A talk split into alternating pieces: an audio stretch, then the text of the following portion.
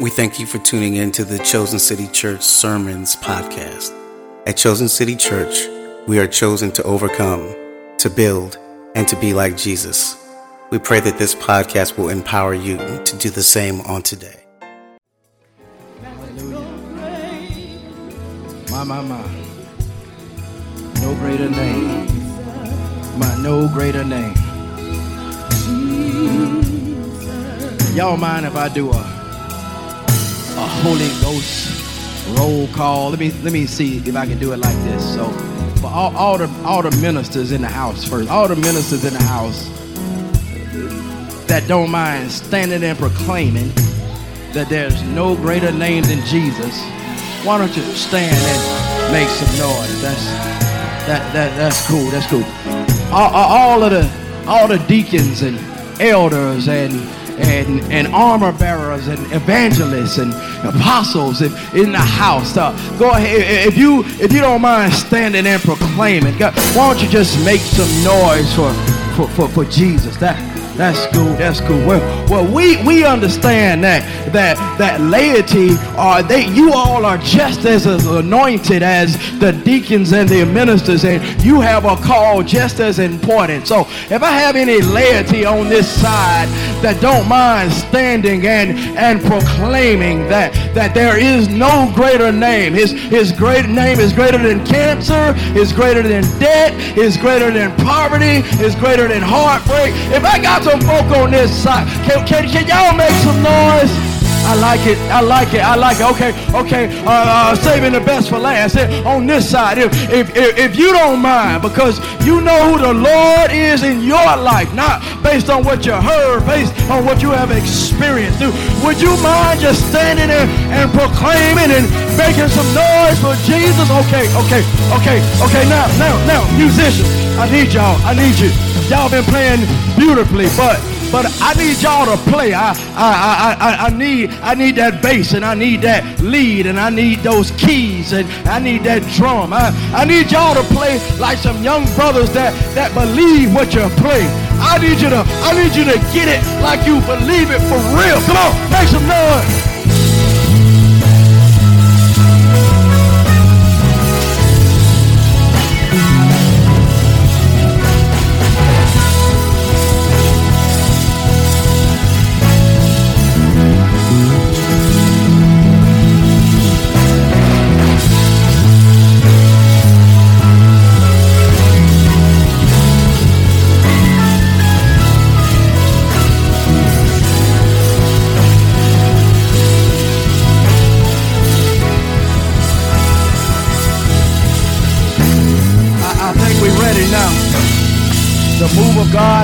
Happening in this place, the move of God that is happening in this place. If we pray together, watch what God is going to do.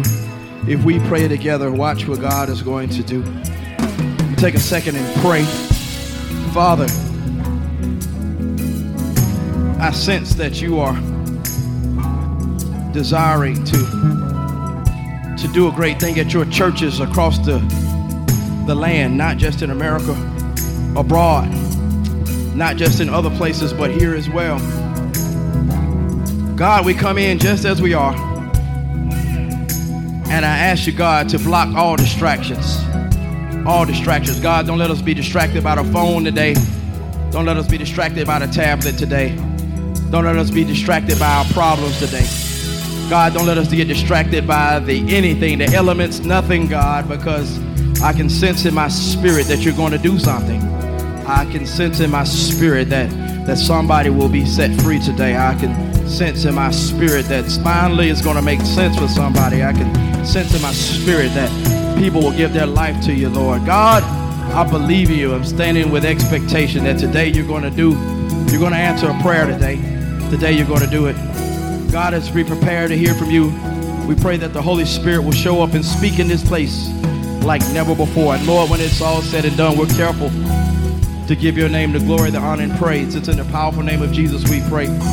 Let the people of God say together, Amen, Amen, Amen. Listen, hallelujah to God be the glory, to God be the glory, to God be the glory. Listen, I want to do this First of all, I just want to just give our first time visitors a humongous chosen city, shout out.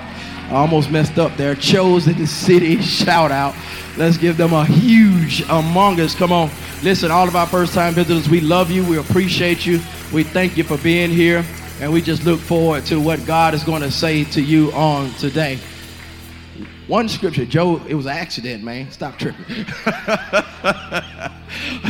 One scripture today. We've been in this series that the best, the next chapter will be the best chapter of your life. Amen. I believe that. But listen, fam, in order for that to be more than just a saying, we got to deal with some some some stuff. And today we're going to deal with an interesting topic as it relates to, to, to, to suffering. Because you got to understand that for the next chapter to be the best chapter. Today we're going to be focused on one scripture and one scripture alone. It's our custom here to read the word of God out loud together. So that's what we're going to do on my mark. Okay, ready, set, read. For I reckon that the sufferings of this present time are not worthy to be compared with the glory which shall be revealed in us. And I would just like to use as a sermon topic for today it's worth the wait. Tell two people on the way to your seat, it's worth the wait. Tell them, two people, it's worth the wait. You may be seated in the presence of the Lord. Y'all good? Y- y'all hot? We need some more air?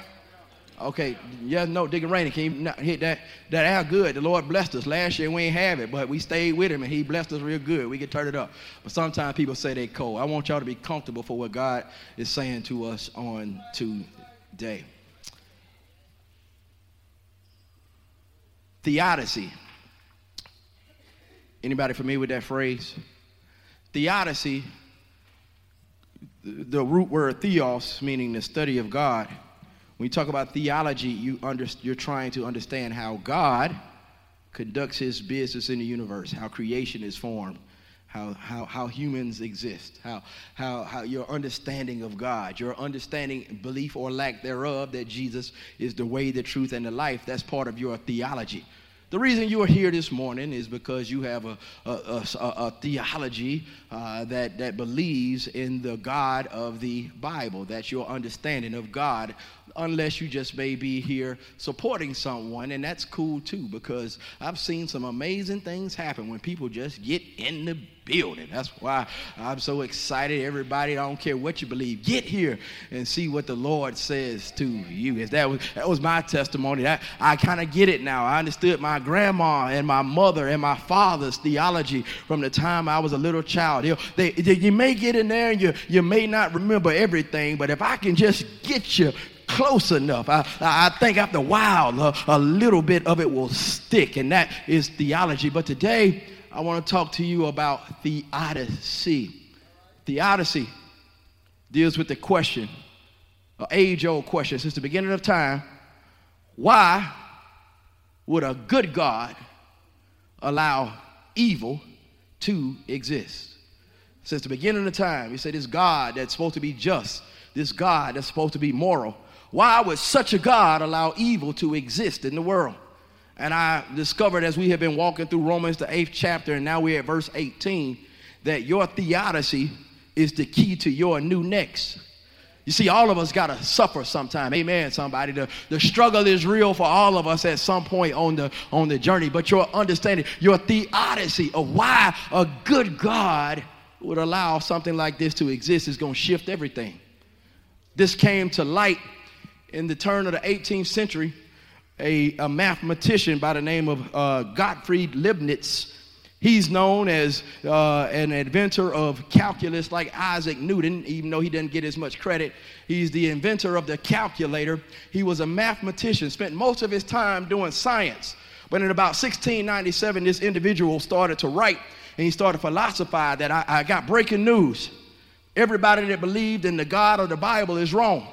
He said, I've looked at it from a mathematical perspective. I've come to the conclusion that two things can't be true at the same time. He, he can't be this good God uh, that, that loves everybody, uh, but this same God is this God that creates a person, watch them struggle, and when they mess up, he puts them in hell. What kind of being is this? He said, I've come to a conclusion that this God that y'all talk about in the Bible can't be who he claims to be. Either that, if he's real, he says, then he has to be imperfect is at this time that Leibniz has to put down his calculators and put down his inventions, and, and the spirit of the God of the Lord, I believe, got in him side point. It's amazing how you can be doing one thing and then the spirit of God will come into your life and you start to do something else. I need to tell somebody right now, get ready.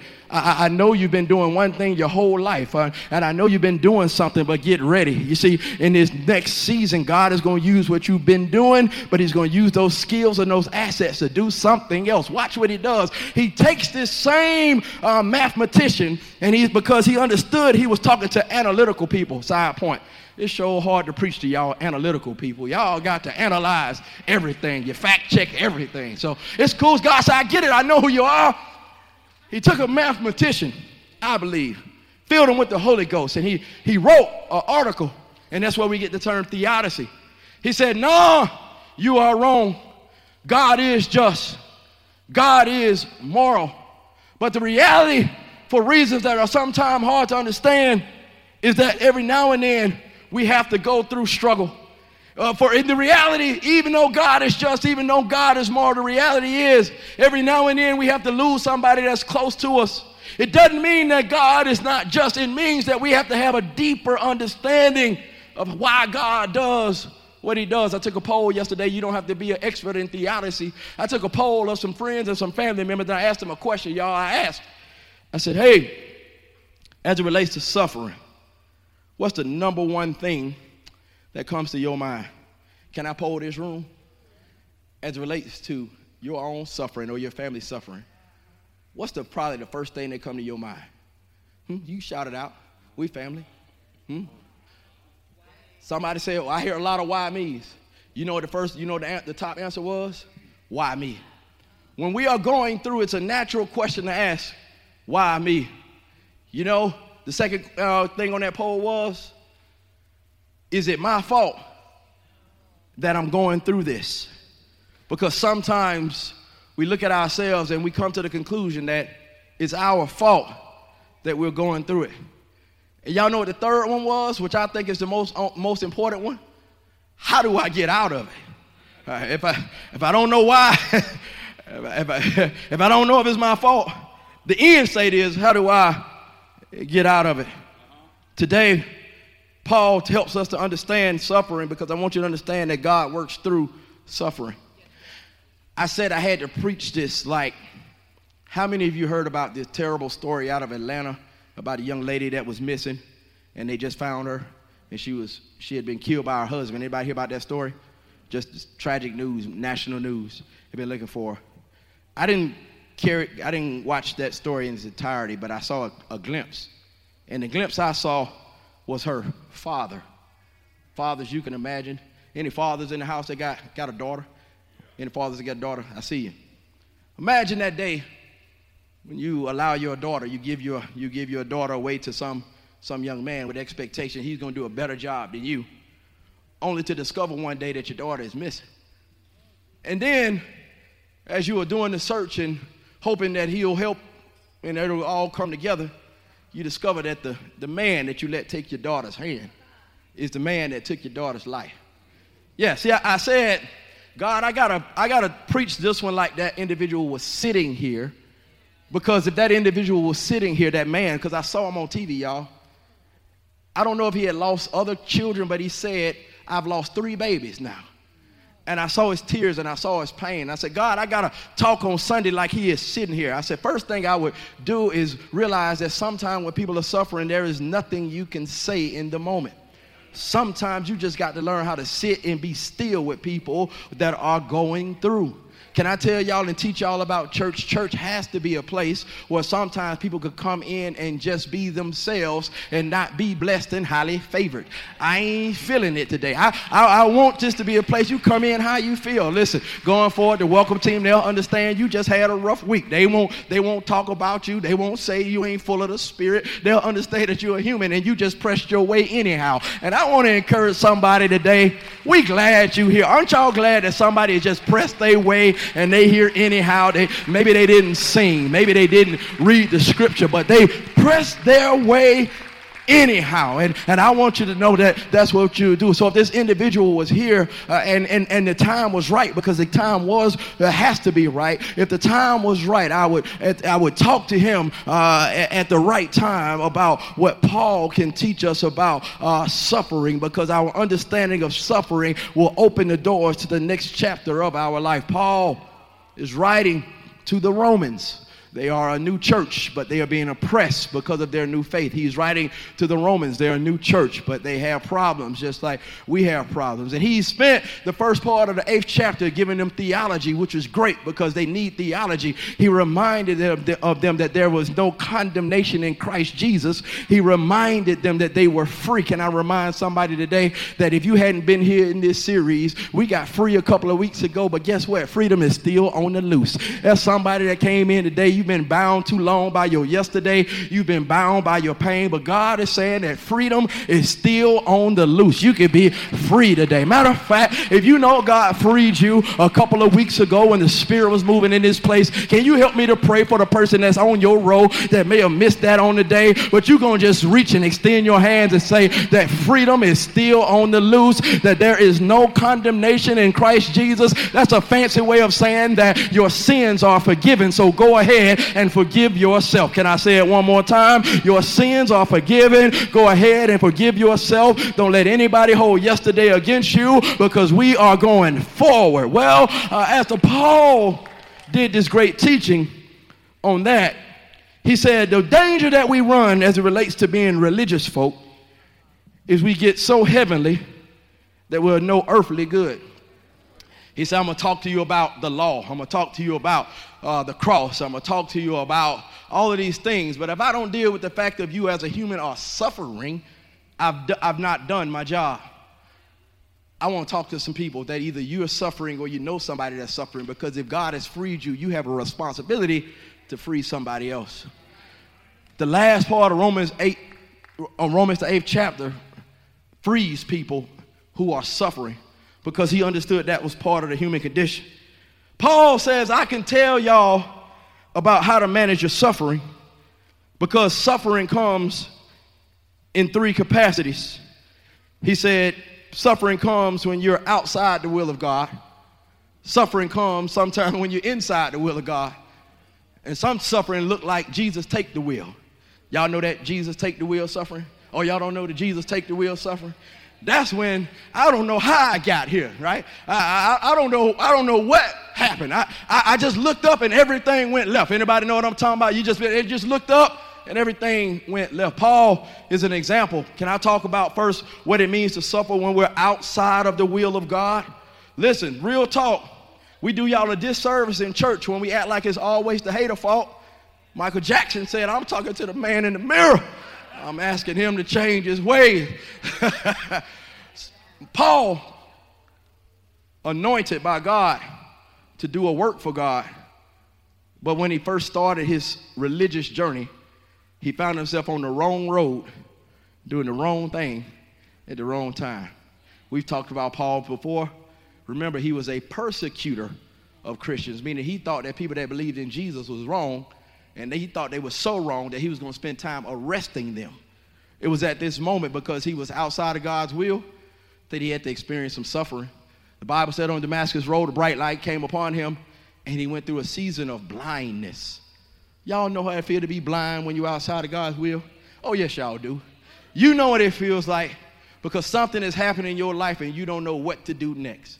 Paul was in this situation where the light blinded him and he didn't know what to do next. But God spoke to Paul and said, Paul, you're suffering with blindness not because I want to harm you, not because I want to punish you, but because I want to change the trajectory of your life. Can I talk to somebody today who, who is suffering because you're outside of God's will? The suffering is not to harm you, but it's to change the trajectory of your life. God is saying, I got something for you, but you've been on the wrong road. You've been doing the wrong thing. So sometimes suffering will come upon us to change the trajectory of our life. Real talk. It does not have to be this way. Can I say that one more time? It does not have to be this way. One more again. It does not have to be this way. I know by way of the Spirit of God that is in me that God has been talking to several of y'all. I'm gonna use, my uh, I'm gonna use my mama finger when she was mad. I ain't gonna keep saying the same thing over and y'all know what I'm talking about. No, I ain't gonna keep my mom on Facebook right now. I ain't gonna I get it from you, mom. I ain't gonna keep saying the same. And look, then she'll squint with it. I ain't gonna keep saying the same thing. Oh, what happens when God got something for your life? God is fully committed to you becoming who God has called you to be. Why is this so hard? Let me say it like this. Melissa, I got it. Now, Melissa, Melissa's a great parent, and she don't have a problem with her children. But some of y'all got a problem with y'all children. Look at me, you ain't gotta, you ain't gotta say nothing, just blink your eyes. If you got a hard-headed child, but you know that that child got greatness inside of him or her, when that child gets outside of that greatness, name the day or the time that you give up on that child. Somebody said you don't. That's A plus, go to the head of the class. What you do is say, by hell or high water, you gonna get yourself together. Ain't that what you do? Ain't that what you do? Real ain't that what we do? That's what we do, ain't it? I don't care if I gotta take your tablet. I don't care. Listen, I know this is a, a new age and we're a liberal society and, and we don't believe in corporal punishment. But for those of y'all from the deep south who, who, who will go to your waistline and I don't care if I got to pull out my belt, whatever, I don't care if I got to pull out my foot, whatever I got to do, you're going to get right. Because I know what's inside of you. Y'all, y'all know what that feel like? I remember what that feel like, family. I remember what it felt like when I was about 19, worst time of my life. I mean, the worst time just barely had uh, uh, finished uh, high school and, and had not yet decided to go to college. And I was in this middle crazy zone, chasing the wrong girl too, all kind of crazy stuff. And my mama said, and I was down. I was a little depressed if I look back on it. My mama said, you got two choices. She said, choice number one, you're going to go to school and you're going to go to work. Choice number two, you're going to go to work and you're going to go to school. because my mom knew what was inside of me. Watch this. When other family members had given up on me. See, that's some of y'all, y'all know what it feel like. Other folks have given up on you or given up on your children because they said it's not going to happen, right? Oh, y'all don't know what that feel like until you walk into a church like I did at 19 and people say, what a shame. You had so much potential. We thought you was going to do it. We thought this was going to happen. My mama said, oh, it's still going to happen. He just need a little bit of that get right. Yeah, yeah. Can I talk to some grown folk in here and tell you that it's still going to happen for you? You grown, you might be 85 years old, but you still God's child. And God is saying it's going to happen for you. Even if I got to give you a little bit of get right to get you there. That's outside of the will. But it don't have to be that way. God has been speaking to your spirit. Hear me. You have been hearing stuff. God showed me this. You've been hearing it from other people. You've been hearing it in the word. You've been hearing it in the devotionals. You've been hearing it in the songs. He's been speaking to you. And God is saying, listen to me. So it doesn't have to be that way. And I said, I'm want you, Paul. But Paul said, you know what's crazy though?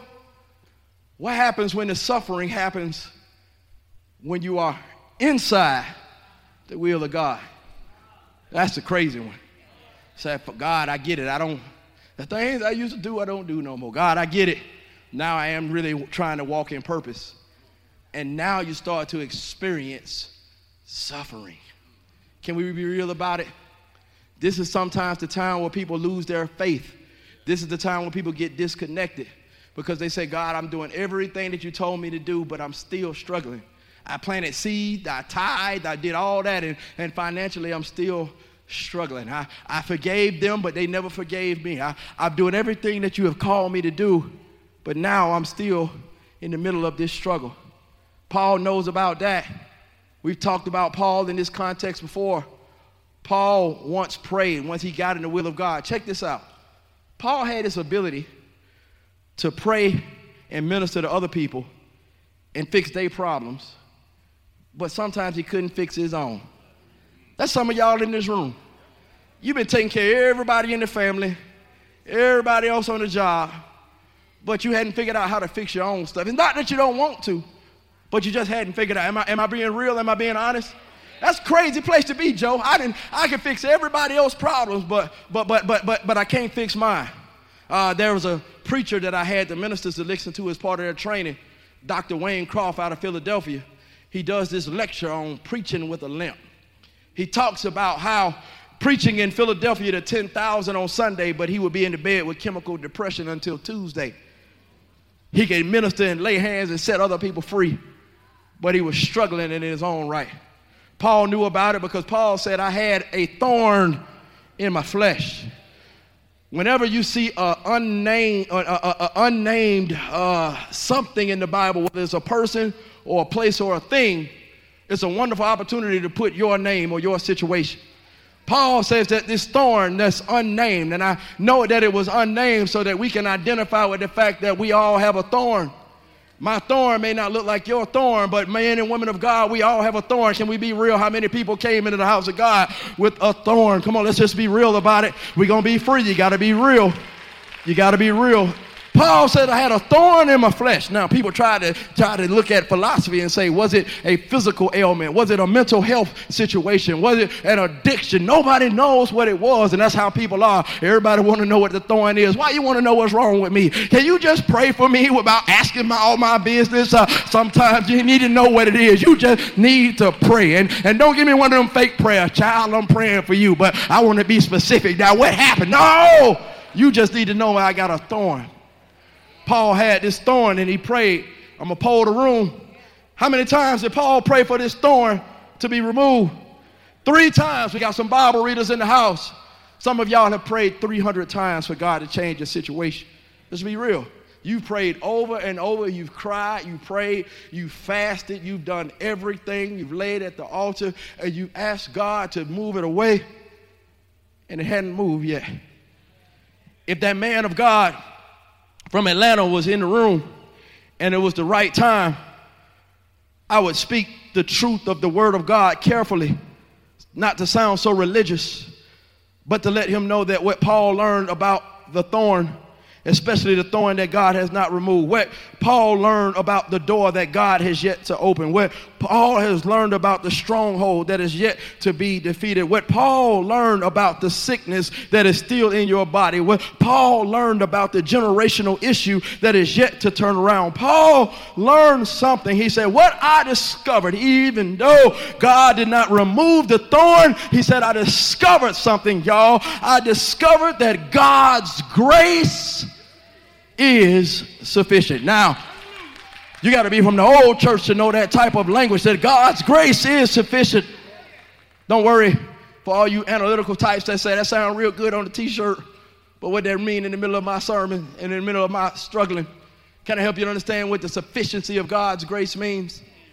When we talk about the sufficiency of God's grace, the first thing that you got to understand is what I'm speaking now is very spiritual. Everybody say spiritual. I learned just this morning that in order for us to receive spiritual truths that will shift our lives, 1 Corinthians, the second chapter, verse 14, says that when God would speak spiritual truths into lives of individuals, they could not receive it unless they were first filled with the Holy Spirit. You see, sometimes we're looking for practical, analytical answers and the answer to our breakthrough is spiritual. He said that for those uh, that could not, un- who didn't, weren't filled with the Spirit, is right there on the screen. It was foolish to them. Somebody I said to right now, God's grace is sufficient. You said that sounds mighty foolish. How that's gonna help me, and I've lost everything that I work for. That sounds mighty foolish. How that's gonna help me, and I just lost a loved one. Well, here's the thing this is not a condemnation because there's no condemnation in Christ Jesus. I want to speak to the person in the room right now before we talk about grace, who what you have heard about your situation, it may sound foolish because what has to happen is God knows where you are. God understands that you love Him, but you've become empty on the inside. Do you not know that when you go through stuff in your family, you can become empty? Yeah. When you lose somebody, you can become empty. When the relationship crashes and burns, you become empty. When the relationship with your children crash and burn, you become empty. When you have prayed and cried and did everything that you know how to do and it still didn't work, you become empty. You become a shell of yourself. You walking around looking the part, but on the inside you are empty. You are depleted, right? And so what God says is, I, I'm not here to judge you for that. I know where you are because I know that life emptied you. I, I know Jesus walked this earth. He know what it feels like to be empty. Somebody in this room was emptied by betrayal. You know what can empty you out more than anything else is to have some people that's real close to you and then they're the very ones that betray you. You can leave feeling real empty because you're like, if I can't trust them, who can I trust? And now I feel all isolated and all alone. So, what God is saying, I got a solution. It was found in the previous verses that we already read, Romans 8, verse 9, that reminds us that as believers in the Most High God, we are filled with His Holy Spirit. So, what is a believer to do, Jabri? What is a believer to do, Pastor Jamal? What is a believer to do, Pastor Colleen? When the believer finds herself or himself empty, the believer has to pray and ask the Master to fill us up again. Listen, if I was talking to that brother from Atlanta and the time was right, I said, Man of God, I love you, but you are empty in a way that nobody can understand. I, I love you, but you are empty in a way, and you have anger in a way that most human beings could never connect with. But I want to let you know that God wants to meet you where you are, and He wants to fill you up again. Can I talk to a woman in the house? There's a woman in the house of God. He said, I know it, it emptied you you. Uh, I know that it emptied you. I know that it emptied you. But he's saying that today, if you pray and you ask, you will be filled again. Brothers, I know you've been trying to do what God has called you to do, but the word of God declares, I see you. Listen, one of my favorite biblical passages, Pastor Mark, is El Roi. It's that time when Hannah was in the woods all by herself after she had been kicked out of the family by Abraham and, and she felt all alone and she felt empty. Uh, but God God sent word to her wilderness situation. Uh, and when God spoke into her life, the only thing that she could declare was El Roi, which means that God sees me uh, right where I am. Can I talk to somebody right now and encourage you that God sees you right where you are? Every mother in the house, listen carefully. He sees you as you're trying to raise your children. Every father, God sees you. Uh, every entrepreneur, every person with a dream, every person whose dream turned into a nightmare, the word of God declares God sees you right where you are. And if you believe that God sees you, I need you to help me to do something. If you believe that God sees you, and you believe that God loves you, and if you believe that God cares for you, will you mind praying for yourself first? God, I'm empty, but fill me up again. Do you mind praying that? There's some very uh, productive people. You've done some great work. But the reason your attitude is short in these days is because you've gotten empty. Do you mind praying that with me? God, I'm empty. But fill me up again. Listen, you get empty doing this thing. I need 100% participation. God, I'm empty. But fill me up again.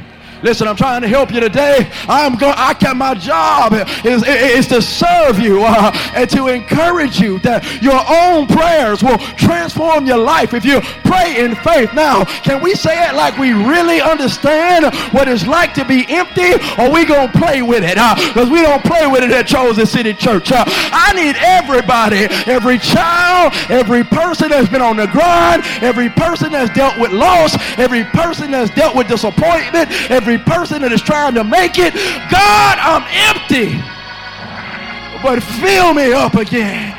Now, watch when you ask and pray that by play, what's going to happen? Watch this. God will honor that prayer.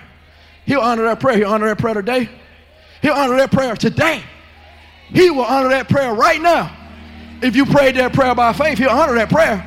He'll honor that prayer by right, right now. Watch.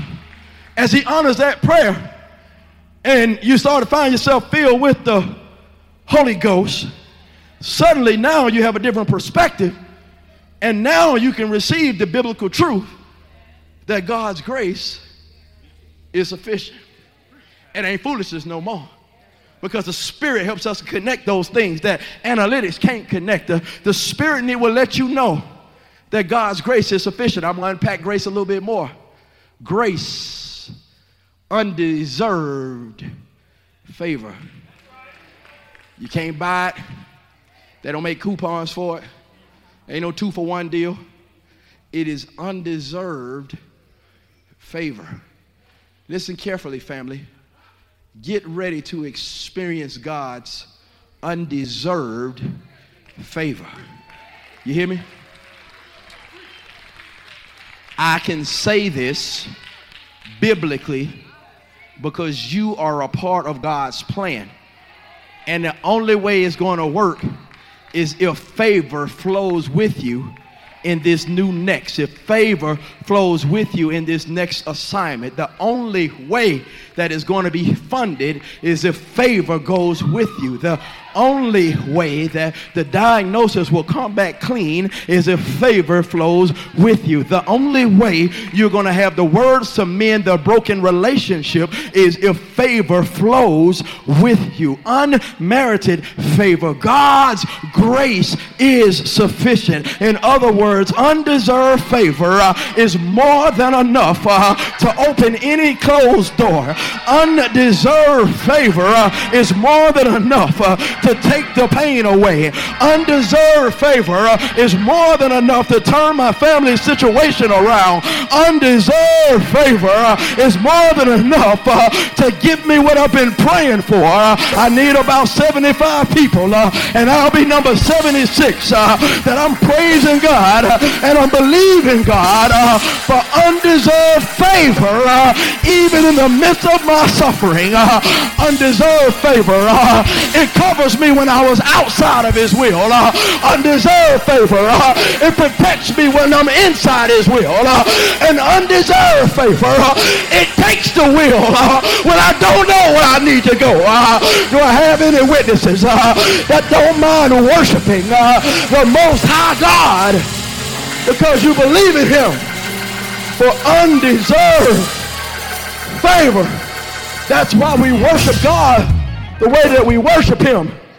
Because of His love for us, it's going to turn for our good. Paul's perspective changed. He went from struggling and thinking about theodicy. Hear me carefully, family. Hear me carefully. There has to be a shift from our conversation on theodicy to focusing more on a grace theology. We had a shift from theodicy.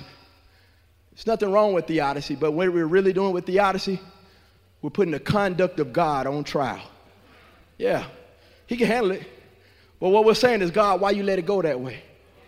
We can, we can do that. But we have to switch from theodicy to theology. Watch this. Here's the challenge. When we focus on theodicy, it's like being a hamster on a wheel. On that wheel, we continue to ask the question, why? We continue to reflect on how we got here. We continue to say, God, did I deserve this? We continue to act on, think about the actions of the people that hurt us. It's like being a hamster on the wheel. You keep replaying the scenario over and over in your mind. It's like being a hamster on the wheel. You keep running back the replays of man, if I had just said this, or if I had just said that, or if I had just not shown up, or if I had actually went. We keep doing it. Y'all see the problem with the hamster wheel? There's nothing wrong with reflecting, but as long as you're on the hamster wheel, you can never go forward. What a grace theology does, it, it takes us from the hamster wheel of, of reflecting and asking on why. Now, for the record, there's nothing we're asking for about why, but the question is you got to decide as an individual how long is enough? Hmm? How long will you stay on the hamster wheel? How long will you keep running this scenario over and over in your mind?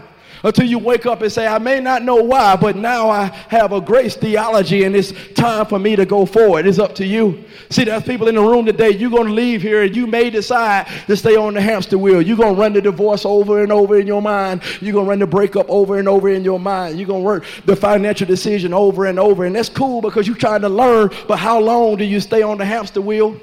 It's up to you how long, but at some point, grace has to jump in when a grace theology jumps in, grace theology says, I can go forward now. You see, as a grace theology, I understand I will never understand the mindset of the person that abused me, but nevertheless, I can go forward now.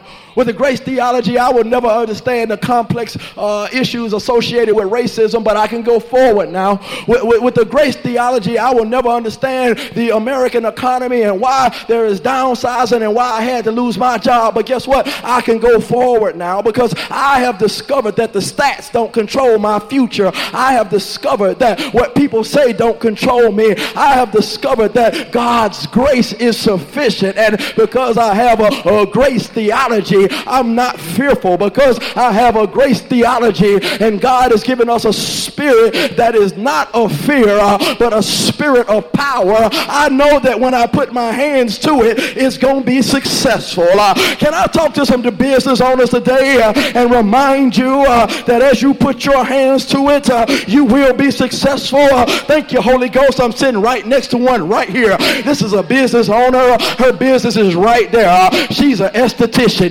She came in and said she had a vision, and I said, God got a spot. And because she had a vision uh, and God has a spot, uh, we know that her business is about to go to another level. Uh, y'all might as well celebrate that uh, because as God is blessing her, uh, He's about to do the same thing for you. Uh, God is saying, put your hand to it and no more looking back. he who puts his hand to the plow and looks back is not worthy. I need to talk to some people that you're going to get off the hamster wheel of despair uh, and you have decided uh, that his grace is sufficient uh, to fund the vision. His grace is sufficient to open every door. His grace is sufficient to, to break every chain because God's grace is sufficient. We used to sing that in church, Jamal.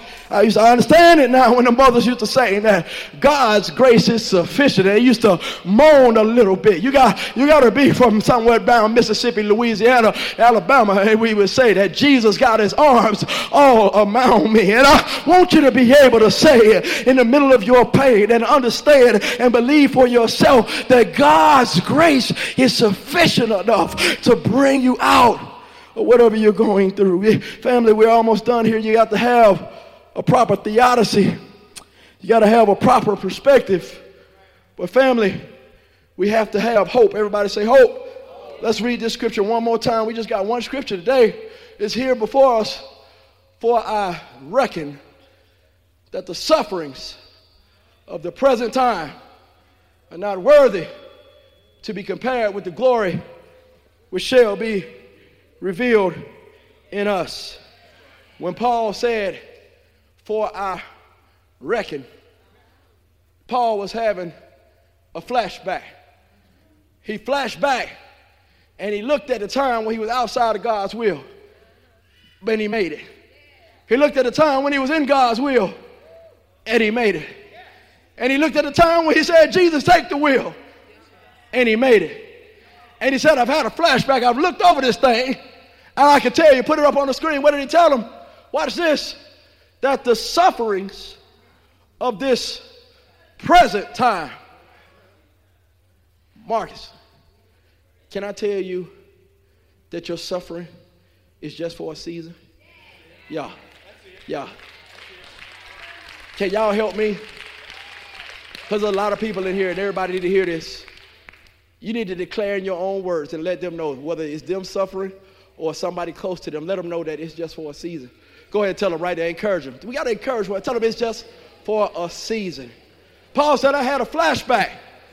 I went through bad times in this life, but I discovered that it was just for a season. I, I, I had a flashback and uh, I, I, was disappointed and I was lied on and I was locked up, but I discovered that it was just for a season. How do I know that it's just for a, a season? Because a season represents the chronos time. That means that the adversary, when he looks on his clock, has decided that you are not coming out of this. But I'm thankful that we don't go by the chronos. I, I'm thankful that we understand understand, as we have talked about before, that we operate in the kairos. That means that when God wants to move, uh, God moves. That means no matter how long they said that this was going to go on, uh, you can pray and ask God by faith, Lord, do it for me and do it right now. Paul said, I had a flashback when I looked back over my life and I saw everything that I went through. Uh, I had a flashback uh, and I saw that God brought me out. Uh, I saw that God kept me when I couldn't keep myself. Uh, I had a flashback uh, when I couldn't have enough credit to get it. Uh, now I got a house of my own. Uh, I had a flashback. Uh, they once wouldn't approve me for an apartment, but now I got a couple of homes and I rent one out. I had a flashback. they said that I would amount to nothing, but God's hand is on my life. I had a flashback that even though though we go through the storm, uh, even though we go through the rain, uh, I want to testify uh, that troubles don't last always. Uh, can I have a witness to help me here? Uh, is there anybody here? Uh, is there anybody here? is there anybody here that when you look back over your life, you got a testimony that troubles don't last always. I was down for a season, but God favored me. Uh, you ought to give a God some praise uh, if you know for yourself uh, that trouble don't last always. Uh, I got to help some people. Uh, Isaiah 61 uh, is our God and we at the house. can we look at Isaiah 61? I want to show you why you got to have some hope.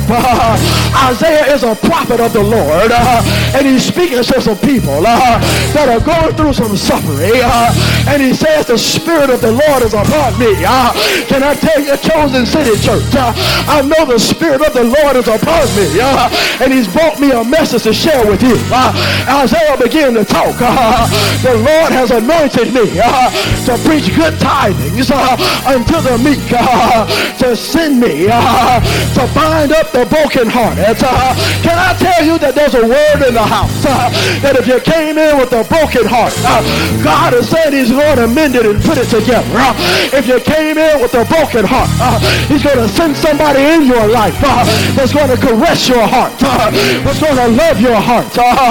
God is saying, I'm mending hearts today.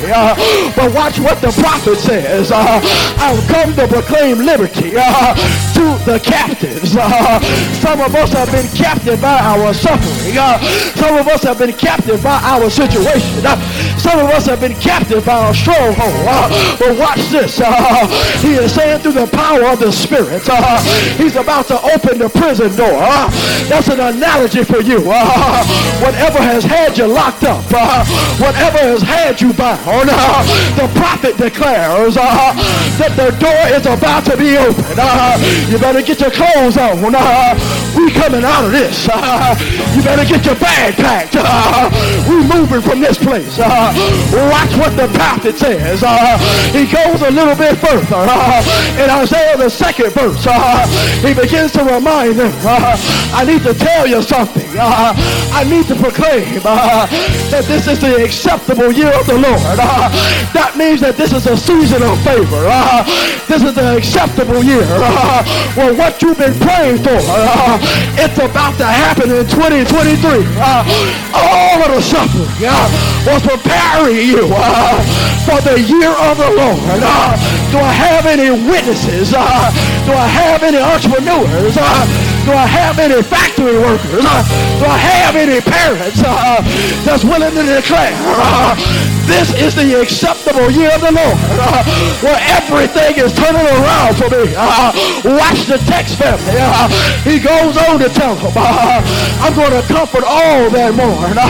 Did you hear what I said? Uh, I'm going to comfort all that mourn. Uh, you've been suffering a long time. Uh, you've been crying at night a long time. Uh, you ain't had good rest in a long time. Uh, but in the acceptable year of our Lord, uh, God is saying, I'm going to mend the broken heart. Uh, I'm going to comfort they that mourn.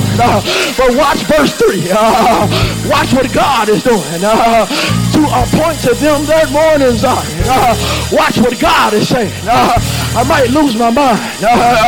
God is saying, uh, I'm going to give them beauty for ashes. Uh, I'm going to give them beauty for ashes. Uh, what does that mean? Uh, all of your suffering uh, is about to pay off. Uh, all of your heartbreak is about to increase dividend all of what you've been through, uh, you're going to find it was worth it after all. Uh, God is saying, uh, I'm giving you beauty for ashes. God is saying, every lie, every weapon, every tongue, everything that has come against you. Uh, I'm going to give you beauty for ashes. Uh, what the enemy meant for evil, uh, I'm going to turn it for good. Uh, what does the word of the Lord say? Uh, when I give you beauty for ashes, uh, the oil of joy in the morning. God anoint your people so they can get their joy back. they've been in the storm too long. anoint your people so they can get their praise back. they ain't smiled in a while. Uh, anoint your people uh, so they can get some happiness back. Uh, they ain't been happy in a while. Uh, anoint them with the joy of the morning uh, because the joy of the Lord uh, is our strength. Uh, do I have anybody uh, that don't mind celebrating uh, the joy of the Lord uh, because he's worthy? Uh, and that's the source of your strength. Uh, you ought to give God some joy, uh, a joyful celebratory shout, because you understand uh, that's where your strength comes from.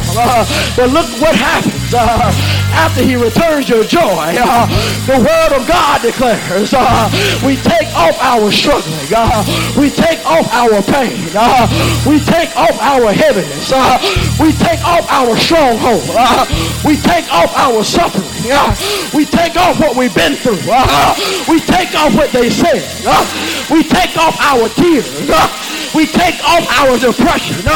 We take off our anxiety. We take off cancer. We take off diabetes. We take off ailments. We take it all off. And when we take it off, look at what the word of God says.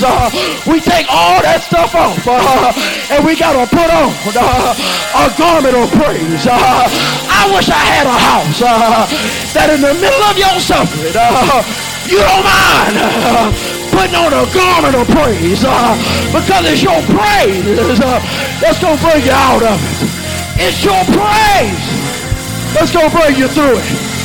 It's your praise that's going to dry every tear. Why don't you try it today?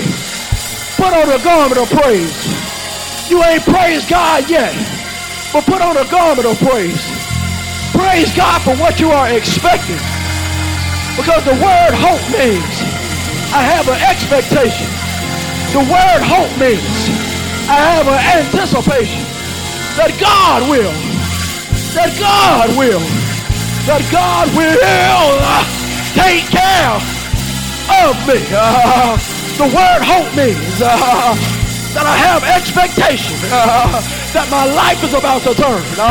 The word hope means I have an anticipation. So I'm getting ready for it because God will take care of me.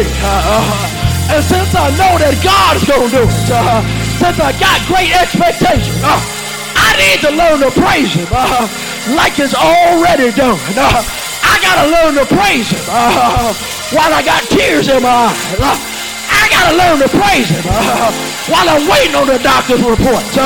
I got to learn to praise him uh, while y'all still misunderstanding me. Uh, put on the garment of praise uh, put on the garment of praise. Uh, we offer God a sacrifice of praise. When we offer a sacrifice of praise, that comes from the book of Hebrews. That means I understand that my praise is so powerful. I'm going to praise God when I don't feel like it. Praise is so powerful. I'm going to praise God when I'm tired. Praise is so powerful. I'm going to praise God when you don't want to praise.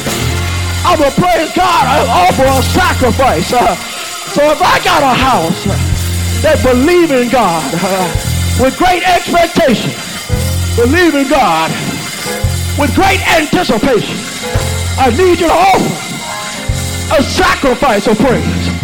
What about praisers that in the house? Uh, I need you to praise them uh, until it gets better for you.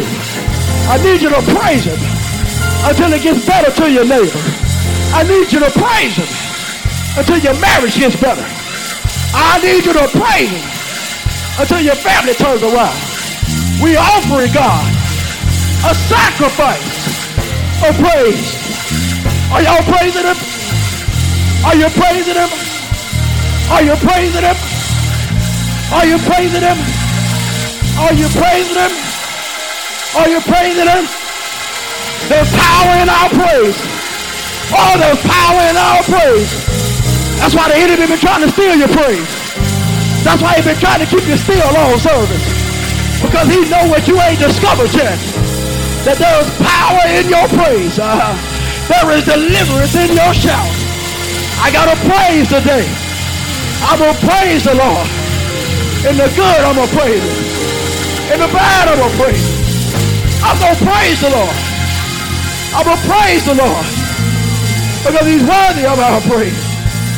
I'm going to praise the Lord. I'm going to praise the Lord. I'm going to praise the Lord. I'm going to praise the Lord. In the middle of our tears, I'm going to praise the family. I'm going to praise the Lord. Something happens when I praise the Lord, family. It shifts my focus from the problem. And now I can see the problem solver. Do you see the problem solver in the middle of whatever it is you're trying to solve? It should be shifting your focus. You should see God in the middle of your praise like never before. My mind is shifted. I pray that your mind shift. You can see the problem solver and no longer see the problem. God sees you and he cares. God sees you and he cares.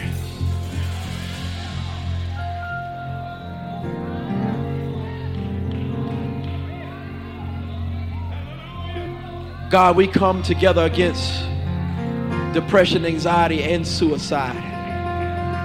Tell that person that's thinking about giving up that it's worth the wait. God, we are praying to you right now. God, I pray that your spirit speaks to a person that's thinking about giving up. God, speak to them right now and let them hold on a little while longer. God, speak to that person that's about to throw in the towel and tell them that their change is closer than they think. God, speak to them and let them know that everything that they went through, everything that they've experienced, is preparing them for the next chapter to be the grace chapter. It's preparing them for you to use them like never before. God, give them more strength right now. They need it because they're tired. God, give them more strength. They need it because they poured out. God, give them more grace because they've done the best that they know how to do. God, here we are, God. We're praying right now. We're asking you to hear our prayers. We're praying right now. We'll give you our best praise. We're praying right now. We're trusting you like never before. We're praying right now. We're praying right now. Spirit of the living God. Oh Lord, please just fall fresh in this place. Fall fresh in this place, Father God. Fall fresh in this place, Father God. God, help them in their suffering. Remove suffering. Remove suffering. Exchange the suffering for grace. Remove suffering. God, we declare by faith. We declare by faith that the struggle is coming to an end. We declare by faith that the struggle is over. We declare by faith that the next chapter will be the best chapter. We declare by faith that it's turning right now. We declare the turn. We declare the shift. We declare the transformation, not by our might, God, but by your spirit, God, by your word, God. We are declaring, we are calling, and we are believing with expectation that is done. God, we love you on today and we praise you on today. In the mighty name of Jesus, we pray. Amen. Family, as we stand to our feet, as we keep worshiping, the presence of the Lord is here. Worship, woman of God. Speak to her, Lord, right there. Worship, woman of God. Worship, man of God. Worship. It's a free day. It's a free day. God sees you right where you are.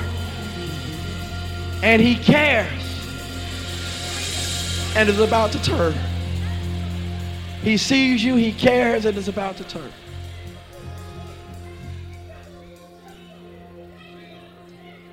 Somebody today needs the Master's touch. Somebody today needs the Master's touch. Hallelujah. Thank you. Thank you, Lord, for what you're doing in her life. Thank you for what you're doing over there. Thank you for what you're doing over here. Somebody today needs the Master's touch. Somebody today, you need to give your life to the Lord for real. There's nothing tricky about salvation. The Bible makes it clean, clear. You confess with your mouth that you believe, and salvation is yours. Confess and believe. Romans 10, verse 9 and 10. Thank you for tuning in to our sermons podcast here at Chosen City Church. This and other podcasts, as well as our live Sunday morning service, can be found on all of our streaming platforms and are also available on the new Chosen City Church app, which is available on both the Apple Store and Google Play. We would love to see you in person on Sunday morning at either our 8 a.m. or 1015 services. We are located at 13925 Irwin Road in Charlotte, North Carolina. We hope to see you soon and have a blessed day.